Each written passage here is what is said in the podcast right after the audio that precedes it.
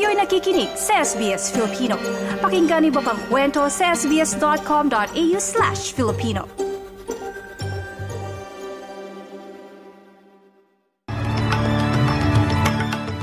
Sa ulo ng mga balita, bilang ng mga nasawi dahil sa masamang panahon sa East Coast ng Australia sumampa na sa sampu. Funeral service isinagawa para sa Australianong nasawi sa airstrike sa Lebanon. At sa Pilipinas, airport employee huling ineskortan ang tatlong pinaghihinalaang biktima ng human trafficking sa NAIA.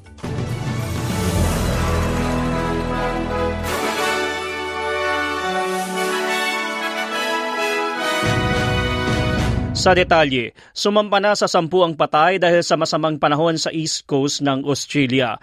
Dumagdag sa bilang ang natagpo ang katawan ng isang lalaki sa Gippsland region sa Victoria.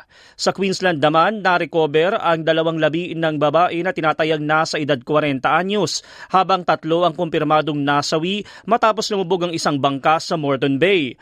Nanawagan si Queensland Police Commissioner Katarina Carroll na sundin ang mga alituntunin ng mga otoridad dahil nagpapatuloy ang hindi magandang panahon.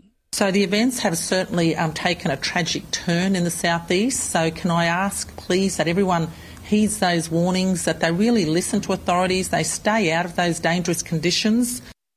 Magpapatuloy ngayong araw ang paghahanap sa 19 anyos na lalaking inanod sa dagat matapos saklolohan ng isang kamag-anak sa Congo Beach noong Boxing Day. Nagtutulungan ang Marine Rescue New South Wales, Westpac Helicopter at pulisya sa operasyon.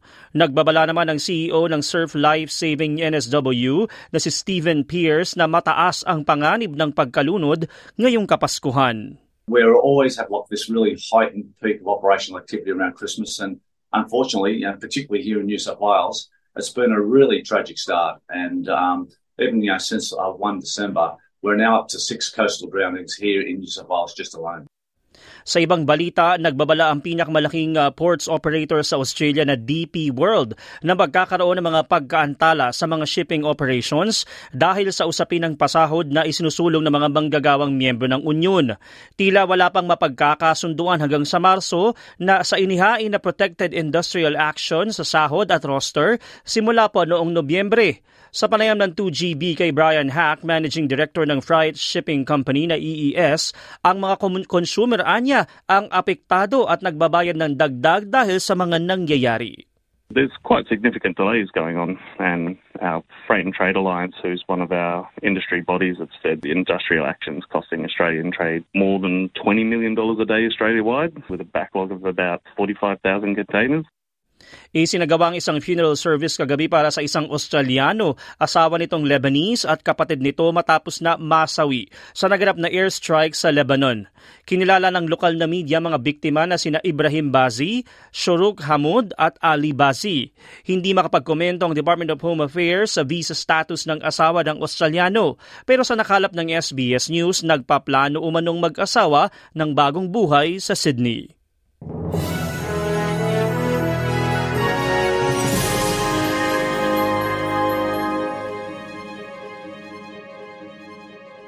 Balita naman sa Pilipinas, nagbabala ang Bureau of Immigration sa mga opisyal nito na striktong ipagba- ang hindi otorisadong tao sa mga airport immigration areas. Ito ay matapos mahuli ang isang airport employee na inieskortan sa immigration counter ng Ninoy Aquino International Airport ang tatlong pinaghihinalaang biktima ng human trafficking na lilipad pa UAE. Sa ulat ng Philippine News Agency, ipinasa na o ipinasa na ng kawanihan ang kaso sa Interagency Council Against Human Trafficking para sa investigasyon.